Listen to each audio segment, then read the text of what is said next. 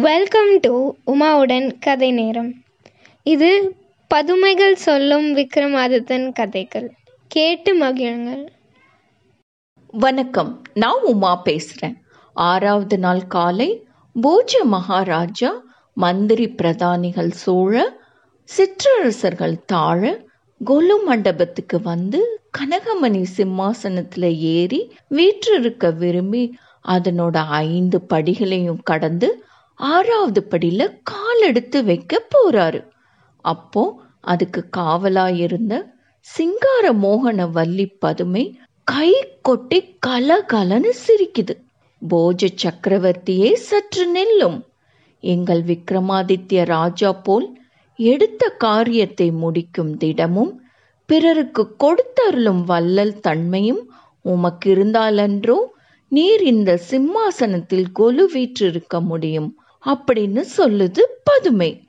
அதுக்கு போஜராஜா சிங்கார மோகன வள்ளி பதுமையே உன்னோட விக்ரமாதித்ய ராஜாவோட விசேஷம்தான் என்ன? அந்த கதைய சொல் அப்படின்னு கேட்குறாரு பதுமையும் கதை சொல்ல ஆரம்பிக்குது. அதுதான் இன்னைக்கு நீங்க கேட்க போற திரிகால நாதர் கதை.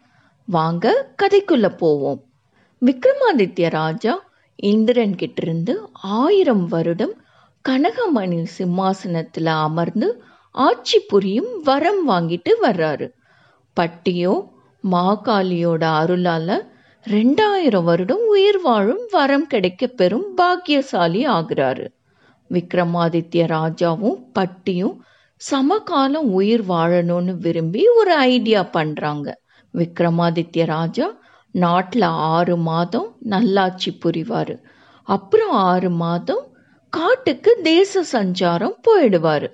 இது போல ஆயிரம் வருட வரத்தை ரெண்டாயிரம் வருடம் ஆயுள் வரமா நீட்டிச்சுக்கிறாரு.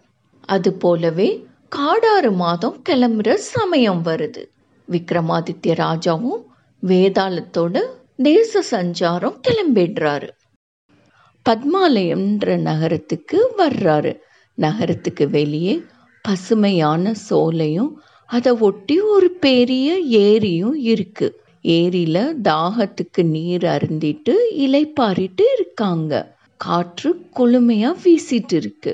அப்போ சில வழிப்போக்கர்களும் அங்க வந்து சேர்றாங்க. அவங்க ஊர் ஊரா பிரயாணம் செஞ்சுட்டு வந்திருக்காங்க. அவங்களும் இலைப்பாற ஏரிக்கரையில உட்கார்ந்துருக்காங்க.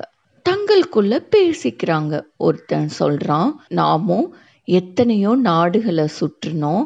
நிறைய கிராமத்தை பார்த்தோம். எவருக்கும் சுலபத்தில் கிட்டாத இந்த புனித யாத்திரைக்கு நடுவே நம்ம இதுவரைக்கும் உண்மையா போற்றக்கூடிய மகிமை வாய்ந்த மனிதனை பார்க்கலையே அப்படின்னு சொல்றோம். அதுக்கு இன்னொருத்தன் சொல்றான் அந்த மாதிரி மகிமை வாய்ந்த மனிதனை எப்படி ஒருத்தனால பார்க்க முடியும்? மிகவும் சக்தி வாய்ந்த யோகிகள் இருக்கிற இடத்துக்கு போறது ரொம்ப கஷ்டமான காரியம் ஆச்சு. போற வழியில அளவில்லாத துன்பங்களும் நிறைய தடங்கல்களும் வரக்கூடும். அதனால புத்திசாலியான மனிதர்கள் ஆபத்தை விளைவிக்கக்கூடிய காரியங்கள்ல ஈடுபடக்கூடாது அப்படின்னு பேசிட்டு இருந்தான். சாதாரண வழிப்போக்கன் போல உருவத்துல இருந்த விக்ரமாதித்ய ராஜா அவங்கள பார்த்து சொல்றாரு நீங்க ஏன் இப்படி பேசுறீங்க? தைரியத்தோடையும் ஆண்மையோடையும் முயற்சிக்காத வரைக்கும் எந்த காரியமும் மனுஷனுக்கு கஷ்டம்தான். ஆனால் மனசு வச்சா அதையெல்லாம் எப்படியாவது அடைஞ்சிடலாம் அப்படின்னு சொல்கிறாரு வழிப்போக்கர்களும் இதை கேட்டு ரொம்ப உற்சாகமாகி நாங்கள் என்ன செய்யணும்? சொல்லுங்கன்னு கேட்குறாங்க விக்ரமாதித்ய ராஜா சொல்கிறாரு இங்கிருந்து பன்னிரெண்டு மைல் தொலைவில் ஒரு காடும் அந்த காட்டுக்கு நடுவே ஒரு கரடு முரடான மலையும் இருக்கும். அந்த மலையினோட உச்சியில் திரிகாலநாதர்னு ரொம்ப சக்தி வாய்ந்த யோகி ஒருத்தர் இருக்கார். அவரை வந்து தரிசிக்கிறவங்க எல்லாத்துக்கும் விரும்புறதையெல்லாம் அவர் கொடுக்குறாரு. இப்போ நான் அங்கே தான் போகிறேன் அப்படின்னு விக்ரமாதித்தன் சொல்கிறாரு வழிப்போக்கர்களும் அப்படின்னா நாங்களும் உங்களோட வரோன்னு சொல்கிறாங்க மிக்க மகிழ்ச்சி. புறப்படுங்க அழைச்சிட்டு போகிறேன் அப்படின்னு எல்லாரும் பிரயாணத்துக்கு தயாராகிறாங்க. எல்லாரும் யோகி இருக்கிற இடத்த நோக்கி புறப்படுறாங்க. அங்கே ஒரு அடர்ந்த காட்டை வந்து சேர்றாங்க. காட்டை பார்த்ததுமே வழிப்போக்கர்கள் எல்லாம் பயந்து போயிடுறாங்க. பாதை ரொம்ப கரடு முரடா நடப்பதற்கே முடியாம இருக்கு. பிரயாணிகளால அந்த பாதையில நடக்கவே முடியல. கால்கள் எல்லாம் வலி எடுக்குது. அவங்கெல்லாம் விக்ரமாதித்யனை பார்த்து எங்களால் இன்னும் மலையை அடைய எவ்வளோ தூரம் போகணும்? அப்படின்னு கேட்குறாங்க அதுக்கு விக்ரமாதித்ய ராஜா சொல்கிறாரு அதுக்குள்ளேயா கலைச்சி போயிட்டீங்க? நாம் இது வரைக்கும் நான்கு மைல் தூரம்தான் வந்திருக்கோம். இன்னும் எட்டு மைல் தூரம் போகணும் அப்படின்னு சொல்கிறாரு வழிப்போக்கர்கள் எல்லாம் எங்களால் முடியாது. நாங்கள் தளர்ந்துட்டோம். தூரம் வேற அதிகமாக இருக்குது பாதையும் சரியில்லை நாங்கள் திரும்பி போகிறோம் அப்படின்னு சொல்கிறாங்க அதுக்கு விக்ரமாதித்ய ராஜா தைரியத்தை கைவிடாதீங்க உறுதியோட முன்னேறுங்கன்னு உற்சாகப்படுத்தவும் பிரயாணத்தை தொடர்றாங்க.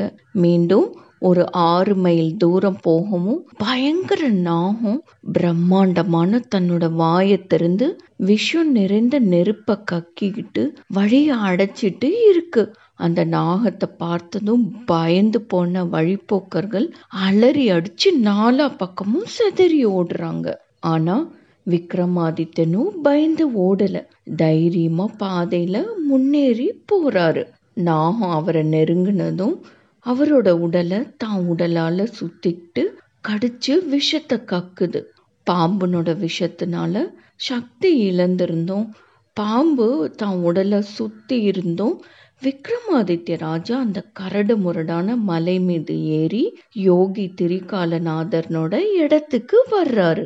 யோகினோட கண் பார்வைப்படவும் நாகமானது விக்ரமாதித்தனை விட்டு போயிடுது. அவரோட உடல்ல இருந்த விஷமும் நீங்கிருது. யோகி கேக்குறாரு மகிமை வாய்ந்த வீரனே மனித சஞ்சாரமற்ற இந்த பிரதேசத்திற்கு இவ்வளோ கஷ்டத்தோட வர காரணம் என்னன்னு கேட்குறாரு அதுக்கு விக்ரமாதித்ய ராஜாவும் சுவாமி உங்களை பார்க்க விரும்பியே இங்கே வந்தேன் அப்படின்னு சொல்கிறாரு அதுக்கு யோகி ரொம்ப கஷ்டப்பட்டுட்டியோ அப்படின்னு கேட்கவும் விக்ரமாதித்ய ராஜா இல்லவே இல்லை. உங்கள் கடாட்சத்தை பெற்ற மாத்திரத்திலே நான் செஞ்ச பாவ காரியம் எல்லாம் மறைஞ்சிடுச்சு. அப்படி இருக்கும்போது இந்த கஷ்டம் ஏமாத்திரம் நான் இன்னைக்கு ரொம்ப பாக்கியம் செஞ்சுருக்கேன். உங்களோட தரிசனம் கிடைச்சதுனால அப்படின்னு சொல்லவும் யோகிக்கும் விக்ரமாதித்ய ராஜாவோட சாதுரியமான வார்த்தைகள் ரொம்ப பிடிச்சி போச்சு. அரசனை ஆசீர்வாதம் பண்ணிட்டு சுண்ணாம்பு கட்டி யோக தண்டம் துணி இந்த மூணையும் கொடுக்குறாரு. சுண்ணாம்பு துண்டுனா சாக் பீஸ் யோக தண்டம்னா மேஜிக் வேண்டு யோகி விக்ரமாதித்ய ராஜாவை பார்த்து அரசே இந்த சுண்ணாம்பு துண்டுனால நீ பூமியில் எத்தனை கோடு கிழிக்கிறியோ அவ்வளோ மைல் தூரம் ஒரு நாளில் பிரயாணம் செஞ்சிடலாம். யுத்தத்தில் இறந்து போன வீரர்களை இந்த மந்திரக்கோலை வலது கையால் வச்சுட்டு தொட்டேன்னா அவங்கள உயிர்ப்பிச்சிடலாம். அதே மந்திரக்கோலை இடது கையில் பிடிச்சிக்கிட்டு எதிரி இராணுவத்தை தொட்டேன்னா கண் மூடி திறப்பதற்குள்ள அவங்க படையே அழிஞ்சு போயிடும். இந்த துணி நீ விரும்பின எல்லாத்தையும் உனக்கு கொடுக்கும் அப்படின்னு சொல்றாரு யோகி. இவ்வளோ மகிமை வாய்ந்த பொருட்களை எல்லாம் வாங்கிக்கிட்டு விக்ரமாதித்ய ராஜா யோகி கிட்ட விடை பெற்று உஜ்ஜயினி நகரத்துக்கு வந்துட்டு இருக்காரு. காட்டு வழியே வந்துட்டு இருக்கேல சர்வ லட்சணம் பொருந்திய ராஜகுமாரன் மாதிரி இருக்கிற ஒரு இளைஞன் காட்டுல சுள்ளிகளை பொறுக்கி தீ மூட்டி அதுல விழுந்து உயிர் விட தயாரா இருக்கான். விக்ரமாதித்ய ராஜா இதை பார்த்ததும் ஓடி வந்து அவனை தடுத்து நிறுத்தி என்ன காரியம் செய்ய போன? இந்த வயதுல வாழ்க்கையை வெறுத்து தீயில குதிக்க உனக்கு எப்படிதான் மனசு வந்ததோ அப்படின்னு கேட்குறாரு அதுக்கு இளைஞனும் சொல்கிறான் அரசே நான் ஒரு இளவரசன். என் கூட இருந்தவங்க செஞ்ச சதினால என்னோட ராஜ்யத்தை இழந்துட்டேன். ஏழ்மையில் உயிரை காப்பாற்ற முடியாமல் கட்டைகளை எல்லாம் பொறுக்கி தீ மூட்டி அதில் உயிர் விட தீர்மானித்தேன் என்னை போய் தடுத்துட்டீங்களே அப்படின்னு கேட்குறான் அதுக்கு விக்ரமாதித்ய ராஜா நண்பா வருத்தப்படாத. உனக்கு நான் உதவி செய்கிறேன் அப்படின்னு சொல்லிட்டு தான் யோகி கிட்ட இருந்து வாங்கிட்டு வந்த மூன்று அதிசய பொருள்களையும் அவனுக்கு கொடுத்து அதை எப்படி உபயோகப்படுத்தணும்னு அதனோட மகிமையையும் விளக்கி சொல்றாரு. இந்த சுண்ணாம்பு கட்டி மூலம் உன் நாட்டை அடைஞ்சு எதிரிகளை முறியடிச்சு அரச திரும்ப பெற்றுக்கோ அப்படின்னு அன்பா சொல்றாரு. இளவரசனும் அதையெல்லாம் வாங்கிக்கிட்டு விக்ரமாதித்ய ராஜாவை வணங்கி தன்னோட நன்றியை சொல்லிட்டு கிளம்புறான்.